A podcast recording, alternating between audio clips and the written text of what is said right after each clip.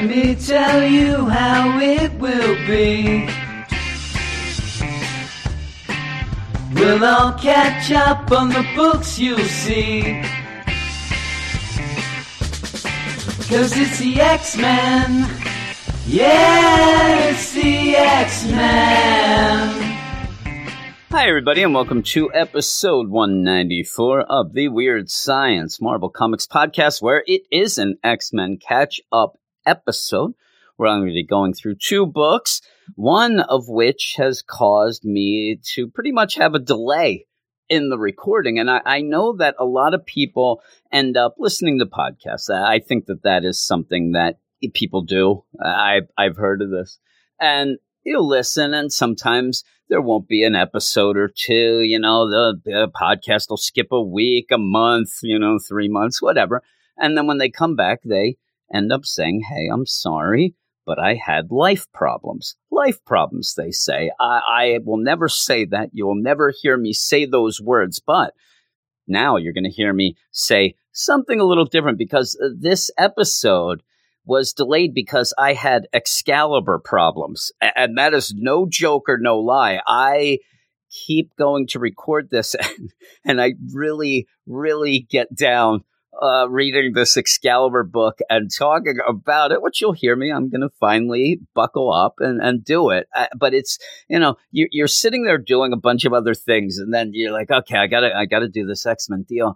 And I'm like, hey, and I just pushed aside and did other things. So I would say I have missed a show or two this week. Obviously, we end up having multiple shows in a week. So it's not like we missed a month or something, though. But I have actually felt bad each day that I plan on doing it. Hey, I'll do that. Hey, this is Excalibur. But before we go into that, before I piss off any more Excalibur fans, let me tell you a little bit about us. My name's Jim, and I'll be your host. Thank you. We are also on Twitter at WS Marvel Comics. If you follow us, we'll follow you back.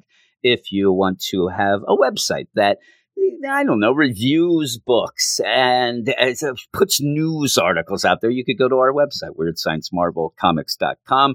We also have a YouTube channel where I do video reviews for a bunch of the comics, and that is at Weird Science Comics. And we have a Patreon account where you can go and support us for all these episodes. Maybe inspire me to keep doing Excalibur. I don't know. We'll start an Excalibur fund on the side. Also, not that Stork has anything to do with this. I still blame him. Everything that goes wrong on this Marvel podcast, I just want you to know now and forever, is Stork's problem. Yeah. Shaking my fist at him right now. Shaking my fist at Peck. He's probably sitting there watching Star Trek and thinking of his love of the Excalibur book. As we speak, he is also probably playing that stupid dice game that Jonathan Hickman tried to lay out there in that New Mutants issue. That drove me nuts, too. But here we go. Also, just to tell you, the Patreon, patreon.com/weird science. If you do go there, you will get a lot of extra shows, a ton of exclusive shows, a lot of Marvel, DC, whatever you're into. We try to have it out there, including me and Stork talking about a couple podcasts we might do, but it might actually just be Fight Club. Fight Club, Jim versus Stork. Yes, that's what I want. But all of that goes to when me and Brandon get together each Wednesday night, and we end up doing two books, two exclusive podcast reviews of books picked by the Bad Butts of the Fresh Start crew. And this past week, they did pick two of the bigger books, one that I really do love, and I can't wait each issue, even though it's only the second one, Strange Academy #2. And Empire, Fantastic Four #0, we did this coming up week. I usually say when we do the podcast, or not the podcast, the website, I say, oh, well, I have this review or that review. I do know that I have to do my written review for Empire #1, something that I'm cautiously optimistic for. I got to figure out if Stork is excited for it so I can go the opposite. Me and him are enemies. But with all that said, we're going to go off to Excalibur. And we're talking about Excalibur #9 in particular. This is all wrong. I know, Greta, I know. Written by Tini Howard, art by Marcus To, colors by Eric Arcinega, and letters by VCs Corey Pettit. In an issue that is called Rituals, following a successful werewolf hunt, Excalibur seeks unimpeded passage into Otherworld, but there is a great distance to travel before their dream might become reality, and great danger lies ahead. And as I read that, and as I think about what happened leading into this issue, I just end up not caring. I do like the characters in this book. Some of the characters in this book I love, just not in this book, not in this story. This story, when I think of all the Dawn of X books, and I will end up doing a Dawn of X award show or something. By the time I get done catching up, I'll probably have a little episode where I talk about my favorite moments of during the catch up, my favorite books, list them and rank them, things like that. That is my idea. And probably when I do that, I would probably do like a one word association type deal, or maybe not one word, but, you know, a sentence association of each book. And this Excalibur book, it could be boring, the word, but it also could just be not important, you know, somewhere along those lines. I just end up reading it, and I don't think it's just the story. And I'm saying the story itself as Betsy Braddock becoming Captain Britain, the other. It's not just that. It's how the story has progressed and what has been set up well and what has been set up horribly and what is the focus, what is supposed to be the big thing, and does that remain? And really, you end up starting out the series with Betsy. She is the new Captain Britain. You get that whole deal of, you know, Britain itself, Otherworld. We don't want a witchbred. We don't want a mutant being Captain Britain. And then that kind of gets shoved aside a bit to make it not as big. And I think that that's what I'm going to end up saying in this little, you know, thing here. Everything ends up not feeling as big once we get over to shove in the next thing that's supposed to be big that then doesn't end up really hitting as well either. And I'll just go just in this issue leading into this. You have two issues of a hunt for the werewolf skulls. And then at the end of last issue, it's, well, I got to kill them all. That's my Apocalypse voice, if you couldn't tell. I've been working on that. Well, you couldn't tell. Whoa, Apocalypse, settle down there, buddy. You're getting too excited. I'm sorry there, madame. But you end up having Apocalypse. He's, I got to kill all of these werewolves. No, one's a baby. You can't do that. Well, the spell that we're going to do, it requires all of them dead. Well, I'm not going to let you. All right, I'll just do the spell. But even so, you ended up spending two issues for these skulls, not really knowing what they were for. And then this big ritual is pretty much to give a GPS signal to get to the Starlight Citadel. Okay, that Starlight Citadel, big thing with the Captain Britain. You end up having Betsy in this issue so upset and so down that the Starlight Citadel has not been shown to her. She can't see it. It's being kept away from her. And yet that just comes out of nowhere. It really was not set up well at all. And it just happens. And when this book does stuff like this, and when Tini Howard does stuff, again, big things. These are big things. You can argue with me that, Jim, Starlight Citadel, and then when we end up getting pretty much a new, odd version of the Captain Britain Corps, those are huge things for these characters, especially Betsy. But what I would then counter with is you got to set these up and you have to make them feel bigger, not just tell me they're big, especially a dumb guy like me who just has no idea of things. When it comes up, I look into it. You have your pages here with your information stuff. You know, I don't have any attention span. So if those are more than, say, a word, I read these things. But just the idea of seeing things. And when just as me personally doing this, nobody else, you might think different. You might be with me. But when I end up reading these things and something happens in this book,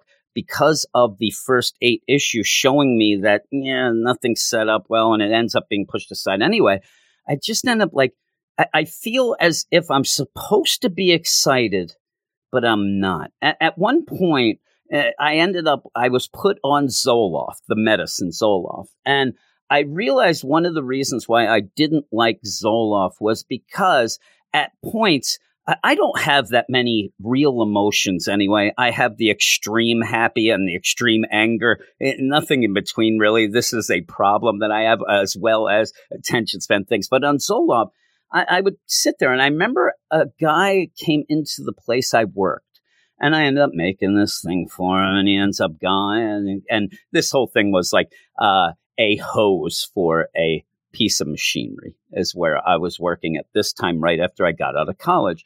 And so I'm there, and the guy starts just berating me. I mean, just insulting me so much. And I'm not a mean guy, but if somebody starts talking crap, I will certainly jump into that. And if you see me on Twitter, you'll know that. But I just sat there, and this guy's yelling at me, and he was getting so angry because I wasn't responding. And in my head, I had this dialogue of, I really should get mad at this, but I just don't have any feeling whatsoever. I don't have. And this is coming from somebody who's lived all his life without empathy. I've been told that as well. We should have the side, episode, Jim's mental problems that have been diagnosed and some that haven't is what it was. But I'm sitting there, I'm like, and I almost got to the point where, maybe I should respond because, and I'll pretend or whatever. But that's the thing. It's the same thing. When I see something happen in this book, and when it does happen, I almost think to myself, okay, well, should I pretend I'm excited about this? Should I try to convince myself I'm excited? Because I can't get to that next level. I can't get to something that with you. And I'll even go with the fact that when characters that I do normally love end up having something happen in this book, I don't have much emotions to it because it never seems to hit. It's never set up properly for me to get an emotional investment in it. So it happens. I said, I'm not going to fake the funk with the podcast. I'm not going to come on here and go, and then, oh my God, you see the Captain Britain corpse, which I'd probably say because I'm a dummy. I'm not going to. So just, I don't know why. This is why I spent so long not talking about this, because it just drives me nuts in general that it is a book that I really wanted to like. When we first started out, I even said that I did a lot of research to enjoy it a little more and liked it more for the fact that there was some call outs and shout outs and that Tini Howard was bringing some, big things into it. But you see, it's beaten me down. Even when you start out, you get a narration. Morgan Le Fay is defeated. Jamie Braddock sits on the throne of Avalon. We have no war with Opal, Luna, Saturn, and yet the Starlight Citadel remains hidden to us. And I sat there, I'm like, what? What's going on? All I knew was we're going to have a ritual with some skulls. Now you're just throwing out, oh, we don't have a war with the people that we don't really know anything about. All right, great. And then, but remains hidden and hidden to Captain Britain, and the forces of the White Witch refuse our messengers. I'm like, why didn't we see any of this? And maybe we didn't. I just didn't pay attention. I don't know. But even that, Morgan Le Fay is defeated. Anybody care? Does anybody out there really, really care about what has been half of this whole entire series? Because did we really get to know or see Morgan Le Fay? Did we really get to get in her head and see what the tinker's with the ticker? Did we ever get anything but her walking around bitching and moaning that there's weeds in my pool? That's all. I could go down the street and probably hear that 7 times. Somebody could get here and mow my lawn. Am I now Morgan Le Fay? There's weeds in my yard. Really? And then King Jamie Braddock sits on the throne of Avalon. Again, a big thing that it doesn't hit because he just came back, went there. Oh my, he's crazy. He's a little sexy, he is. But what are we getting? What are we getting from this? And I'm talking about what are we getting from issue 1? You can tell me all the background of Jamie Braddock. You can tell me Morgan Le Fay is the baddest of the bad from before. What are we getting in this book that would get you excited about anything that is being talked about. Now, I know there are people who love it. I'm not yelling at you. I'm yelling around you. I'm yelling in frustration is what I'm yelling at. This is something that my wife has to get angry with me a lot because we start talking. I start yelling. It's not in anger. It is in frustration, stuff like that. You know, don't look back in anger. I always say you end up where, the forces of the White Witch refuse our messengers. Captain Britain must seek the audience, the White Witch on our behalf. These werewolf skulls will light a beacon that will guide you to the Citadel. Again, here, these skulls, they'll and once this is said, you don't ever, it seems like the skulls, they're done. They light up. I see them light up there. They got that, and then that's it. So we wasted two issues just to be able to say we had a ritual to get to the Starlight Citadel and the White, which these things, and it was just too much of nothing for me to care again. And that was more at points about the etiquette of the hunt. The etiquette of the hunt, I said. Really? Is that you are failing us? Yes. So they're all going there. And while this is there and they're still in the lighthouse, you end up where Betsy gets a little bit of a sixth sense there. What's going on? I'm getting twin sense.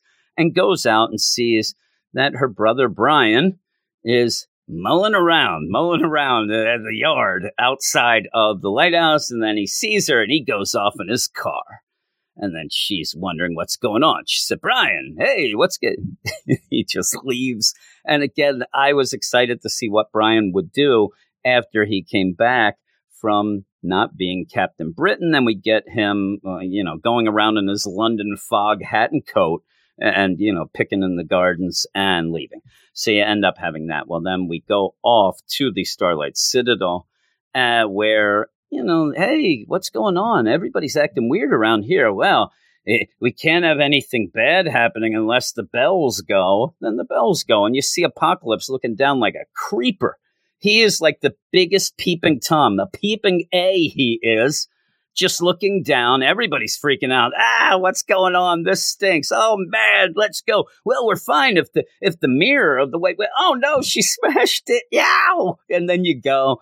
And you go off to London then, and now we're going to have the whole coven, Akaba stuff, and you end up marrying all these things going on where they are telling all of the other, witches and warlocks and whatnot, hey, crap has hit the fan. We end up, and just repeating again what we already know and what we actually said in that beginning.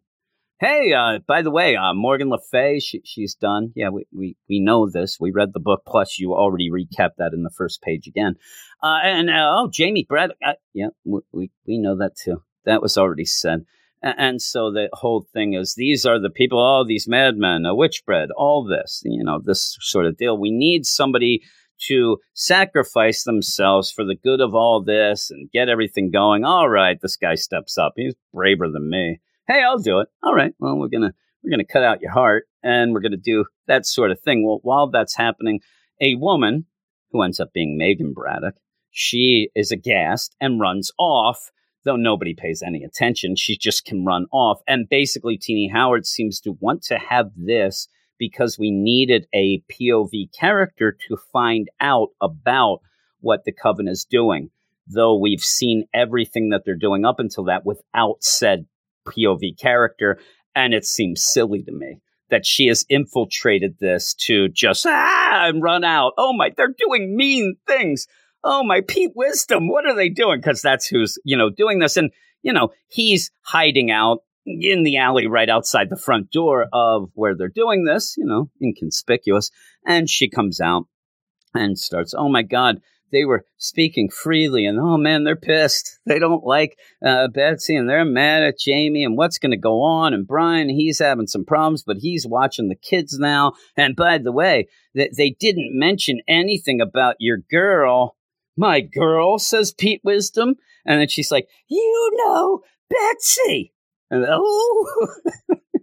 yeah. Oh my goodness. She knows that he likes her.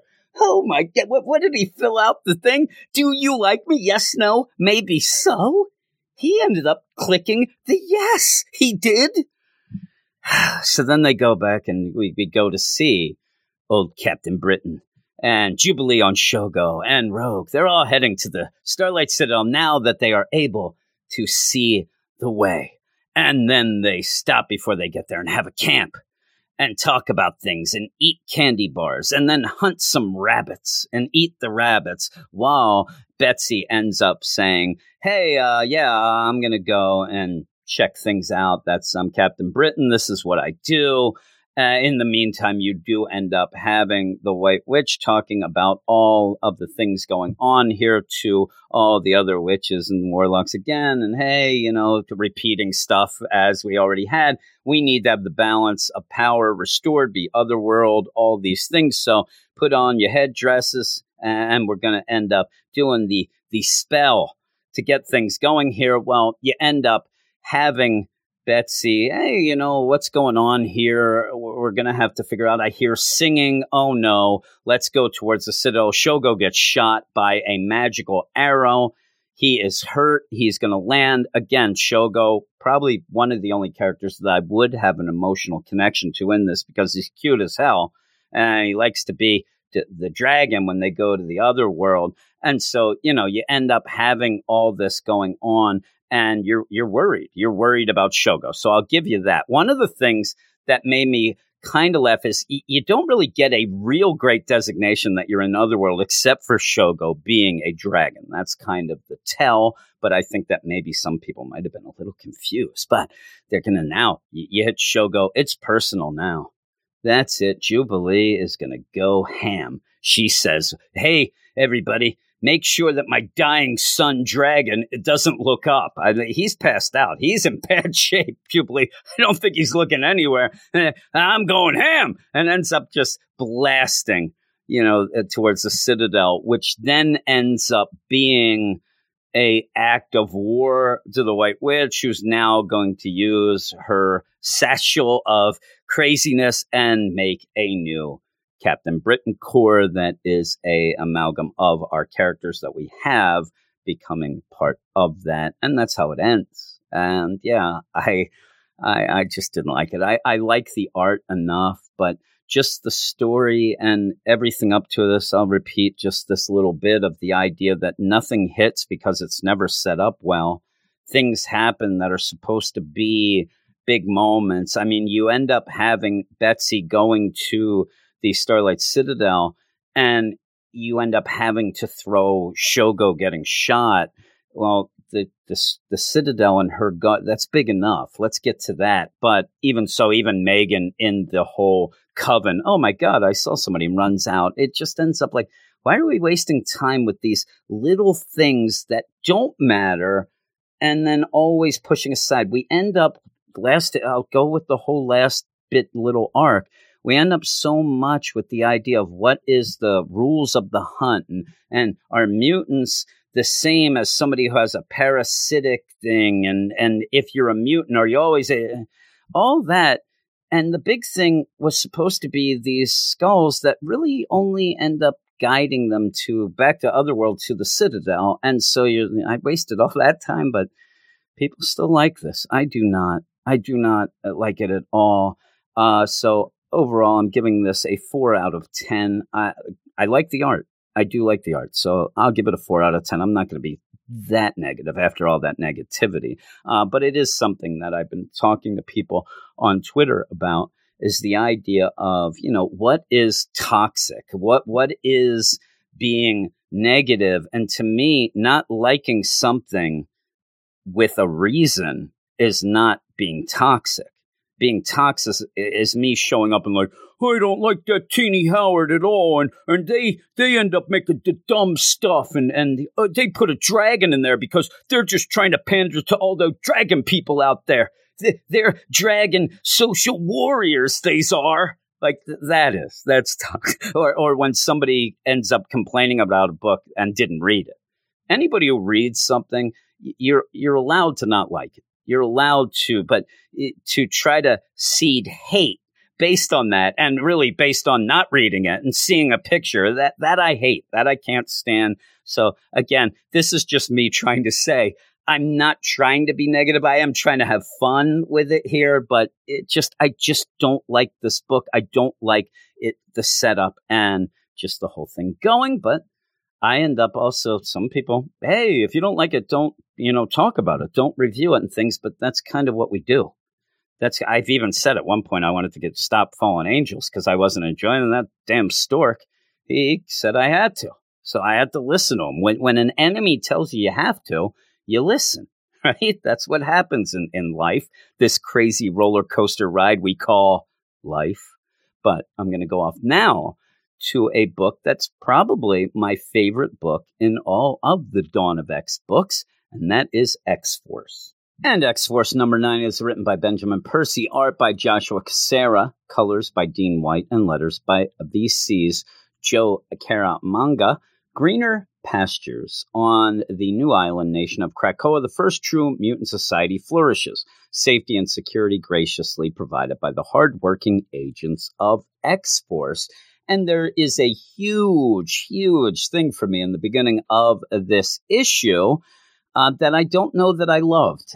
You end up having Gabby in this issue, of course, going by the new moniker Scout, but she is there hanging with the Wolverine, while they're all drinking and doing awful things. And I know that Gabby is not a prude. I just didn't like seeing her there. And she seems to have maybe aged about 8 years since I last saw her, but she's there. So that's cool. That is a thing that I hope at some point she joins the X-Force team. Would be awesome. And maybe somebody knows something more about that. But you end up having a pretty cool Wolverine schnicked roulette between Wolverine and Daken, and they spin the bottle. I thought there was going to be smooching. That's usually when you spin the bottle, but instead, whoever loses the bottle spin, or wins it, actually, whoever it points to, has to claw through the head. Daken gets it. They think this is hilarious. They are really going. And what I do like about this, though, is we've had through a bunch of books running with the idea of, is everybody exactly happy? Is Krakoa a place that certain characters would think is paradise because certain characters' paradise to them is just killing, slicing, dicing, things like that? And so they've ended up having, you know, some certain entertainment. I'd rather see this than the Burning Man. And that Burning Man scares me every time. But you end up where Jean even telepathically says to Wolverine, like, why are you guys doing this? You're riling everyone up. You guys should relax. You should have some fun. And he's like, this is what we do for fun. This is fun. And you do see the characters around the table. It's, you're like, yeah, I can see it. I can see those characters liking that. They're all going nuts. I mean, they love it. It's a fun little scene there. Just to kind of set that up, kind of give you a little cold open, give you some Wolverine fun, give you some Gabby as well and stuff like that. But while this is going on, there's that side bit, and this is something that is going to kind of subtly go through this book pretty much through Jean and Beast. And I said this the last time when we ended up seeing Beast, he might be stepping over the line. He might be going over the line where he is almost getting to the point of playing God. He can make the rules of who lives and dies. He's the one. And he starts to even question himself in this. Now, if you don't know, like, I don't remember, it actually is more played out in one of the pages, the written word pages, where he has his journal. And I will tell you, I never really talk about those pages. If you are going to read this X-Force number 9 book with me, or, you know, you haven't read it yet, you're going to go and read it. Make sure you read the Beast's Log, The Trouble with Terra Verde, because that really spells out this whole issue, what's going on, but also the idea of Beast is getting a little, you know, thinking, did I end up messing up and things in the whole, I won't go through the whole thing, and it's a little later in the issue, but he says about Terra Verde, I couldn't possibly have done anything to do with this, but a part of me is anxious as to what the team might discover. So he sends them to Terra Verde, because Terra Verde, after you had the X-Force raid, when they went in and found the Telefloronics, when they ended up even seeing the president's son was in with this crazy you know, attempt to make their own drugs, but it was going a little bit beyond that. There was some big troubles, things like that. You end up having Terra Verde pretty much shut down.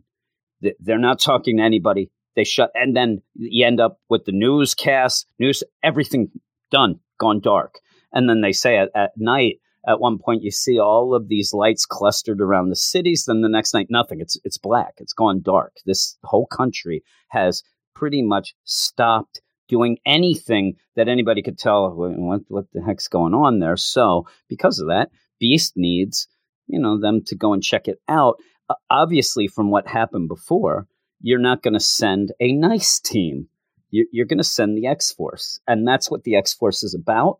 And that's why I love this book. And just as a juxtaposition to the Excalibur book I ended up reading just now and talking about, this book not only feels, you know, big, maybe it's Wolverines and that sort of thing, but it has a purpose. And I love it. It's action-packed. It has some humor. It gives you a lot of things. And things are set up. This Terra Verde story has been set up. Each step has added things to it to get to a point where the X-Force team now has to go to Terra Verde to find out maybe they messed up. Maybe this is the X-Force's fault and Beast. Maybe we triggered something that ended up having some... all these things going. Also, the characters in it, who I love, I don't know how many people love or hate Kid Omega. I really don't get a lot of people talking to me about the X in general. I'm here in the basement doing this right now in what I like to call the Black Mold Studios. But I don't have a lot of people message me like, man, I hate that Kid Omega, or I love that Kid Omega, or I like this. I like Kid Omega. I think that Kid Omega works so well with Wolverine. Wolverine, a no-nonsense guy. Kid Omega, who he cannot stop talking about himself and all these things. So I like that. I love Domino. I always have. And you ended up having that whole deal of her being flayed that really ends up being a impetus for a lot of the book up until now. And so when she does get resurrected, where you had even with her with Colossus, and she says, I don't want to forget anything. And then you go into this book and she doesn't seem to remember everything, which I think is bull pucky. You have that then, and that's a really cool twist. And now she has her luck back, things like that.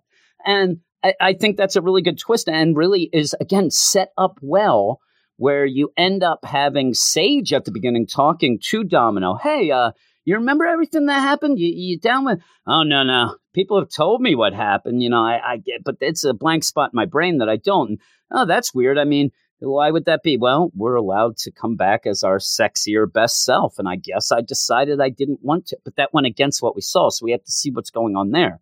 Well, then later, as you end up having Domino, Kid Omega, and Wolverine go to Terra Verde, and they're just talking, Wolverine...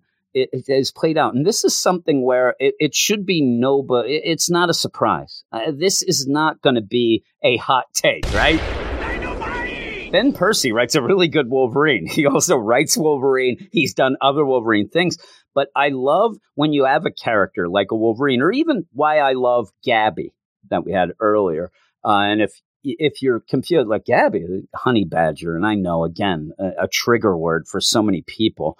It drives me nuts. But when you have a character with that so gruff exterior, you have Wolverine, who we know Wolverine. And then when you see that he cares so much about people, and that makes it better. And it's so well set up where Wolverine thinks something's wrong with Domino. They end up going into Terra Verde. They're seeking out, trying to find what happened. And he just is an aside like, hey, are you okay? Oh, yeah, I came back. And he says...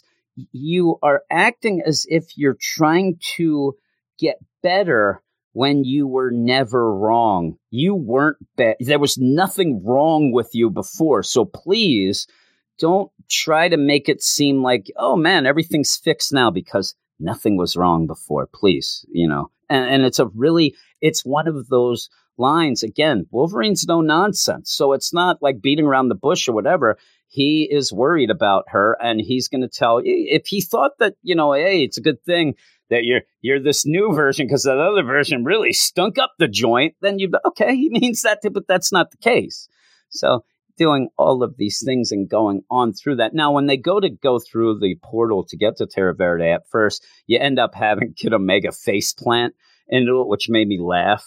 And then I thought, what is this, a Kitty Pryde situation? No, it's just that there was this wall of people and roots and craziness on the other side. Wolverine sticks his claws through and ends up, he's like, yeah, this is old blood. Let's go through. And they just blast through. And they're going as Beast is listening in. Beast is, at HQ listening into what's going on as Kid Omega, Domino, and Wolverine are trying to figure out why this country has gone dark. And it does seem as if it's being taken over by this crazy plant, the Telefloronic deal, something else involved with that, and ends up where one of the big things is Kid Omega's a smart guy. He's a smart kid. So, and he ends up, him and Beast in this are going back and forth. Like, pretty much, there's Beast, the smart Beast, which he calls Beastie. And, hey, Beastie, I don't know if you know, like, Mayan hieroglyphics. I do. I don't know if you're down with that. But, yeah, these plants have Mayan hieroglyphics on it. And there's something wrong here. And he ends up sending them these, and they're checking it out. And I like where you end up with Kid Omega even ordering Beast around. And yeah, can you translate these there, Beastie, when you get the chance? You seem like you're not up to anything right now. Get it done. But yeah, you end up seeing, because they end up going through that portal that was set up in the president's villa, that whole deal where they went in, and it's overrun. It's overrun with these plants. It's very much, to me, also doing the DC stuff and all, it does really seem to be like a swamp thing. The green is attacking type deal, where I do think that is kind of something going on, because by the end you do end up seeing that this whole deal isn't a bad country, a hostile country. Kid Omega yells it. It's a god, an angry god. And I do think that the god is probably angry at both Krakoa but also about these people doing the Telefloronic experiments, tapping into things they shouldn't. We'll see. But I think it seems obvious to me that this is an ancient Mayan god of plants and things, plants and vegetables, right? And one of my least favorite gods, because I really don't like vegetables. Can we run into the god of the hamburger anywhere? I wouldn't mind that. But so you have them investigating this. In the meantime, Beast realizes maybe this team of just, go in and kill and slice might not be what we need fully. We might need Black Tom. Black Tom is having some problems. He does need a vacation. He says there's Black Tom, who's in constant communication with Krakoa to protect everything. He done messed up before with the whole Domino thing, but it wasn't his fault, maybe. We still didn't resolve who that was when they came and kind of killed that last survivor to see what really was going on. But you end up with Black Tom. He drinking it up. At that party earlier, he just wanted to get wasted. He needed the voices to stop. And when I read this, it does kind of tap into that idea of somebody with a mental illness, a schizophrenia, a borderline, a personality like that, where you end up with all these voices in your head. And unfortunately, a lot of people like that do end up turning to self-medications, doing things with drugs that will just dim everything out. So when you have it played here, I didn't think of it as being played for laughs. I actually am worried about Black Tom. Again, personally, just to say that it's basically stuff that happens with my wife, that she has problems with that, voices, things like that, always in contact. And when you end up having Black Tom, he's like, I hear the ants and the fish and the this and the, it very much mirrors that. And I think that that's what Ben Percy is playing with, not using it as, hey, we're going to have some jokes here. Well, Beast says, I'm going to give you a vacation. You're going to go in the field. You're going to go with the X-Force. As you see Kid Omega just screaming for backup. And with that, too, I just want to mention that it does look like how this is going on is Beast is gone, grab Black Tom, and he's going to throw him through the portal at the beginning of next issue. Because Kid Omega's yelling. He's like, we need backup.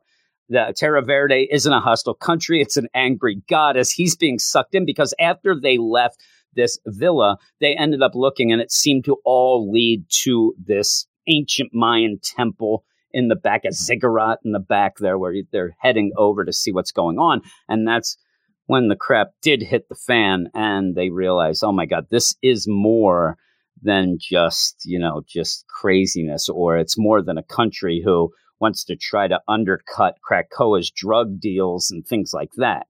Now, you also get, like I said, you also get humor that we do get in this book, where it's pretty much Kid Omega bitching and moaning that he didn't like going through the jungle. I'm not dressed for this. And yeah, Domino's like, you're supposed to dress for field work, jerk. Like, look at you. You have a Freddy Krueger shirt on and a jacket with your pins. You know, you're impressing people with your specials pin. Right? You know, and I'm more of a Fun Boy 3 fan, so get out of town. And so Wolverine just slices it so that he just has a bare chest there. One of the worst looks, a coat without a shirt. All right. Yeah. Nobody said Wolverine had the greatest of fashion sense, right? Even as and also makes his pants short. Kid Omega, though, is yelling, these are tailored. Oh, my God, these are specially made. You're like, yep, you now have jean shorts on, one of the worst fashion statements ever. Luckily, you're in the jungle, and the only thing that's going to see you is a mutated Floronic panther. That kind of spells out what's going on. But yeah, there's some humor to be had, like I said. And yeah, so by the end, Kid Omega's being sucked in like it's some crazy horror movie. He's getting sucked in there to the temple, and he needs backup, and Black Tom will be coming. But I'm going to give this probably an 8.5. I did like it, but it's a lot of setup. I did like seeing Gabby, but, you know, she kind of seemed a little off. But overall, I liked it. I like the art. I actually, it's one of those where at first I didn't like the art as much, but now, yeah, it's the look of the book, and I really, really do like it. So, and especially when you end up where Joshua Cassara's art here really works out well when you have a lot of vegetation and things like that. Like him, just Black Tom looks great. When you go to the jungle and then have this whole deal in the jungle with this god, plant god thing, looks great. It really plays off well to Joshua Cassara's art style. The colors are good. All that. It's all good. All good. But yeah, 8.5 out of 10. I hope you enjoyed me being negative and positive, what I like to call the Oreo cookie of the podcast. Doesn't make sense, but I just call it that. And I'm going to go for now, but thanks, everybody. And just a reminder, we are on Twitter at WS Marvel Comics, where you can message me and say, I hate Kid Omega. I love Kid Omega. Don't say both of those, or I'll think something's wrong with you. You also can go to our website, WeirdScienceMarvelComics.com. All the reviews each week. I'll be doing the Empire #1 review on the site. I'll be doing that, writing it tomorrow. I have a lot of DC reviews this week. I end up having 5 DC reviews. Eric, if you're not aware, the guy who does the stuff with me on the DC side of things, he has 1. It's not fair.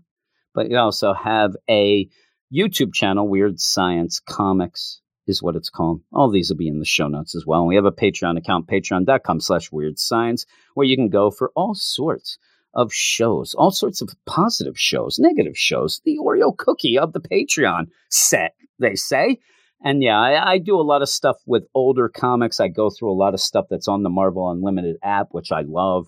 Also do some other things like a Silver Age podcast that goes and jumps around between DC and Marvel with just fun stuff like that and all sorts of things. I just started a Milestone/Wildstorm podcast, so even stuff that isn't necessarily fully DC or Marvel, I like doing stuff like that. And I have a manga podcast, which I'm going to do today. I do it every Monday, Manga Monday. So when I'm done this, I'm going to edit this and then do that right away. But if you do go over to the Patreon, I think that you'll find some things that you will like. But thanks, everybody, and I will talk to you later.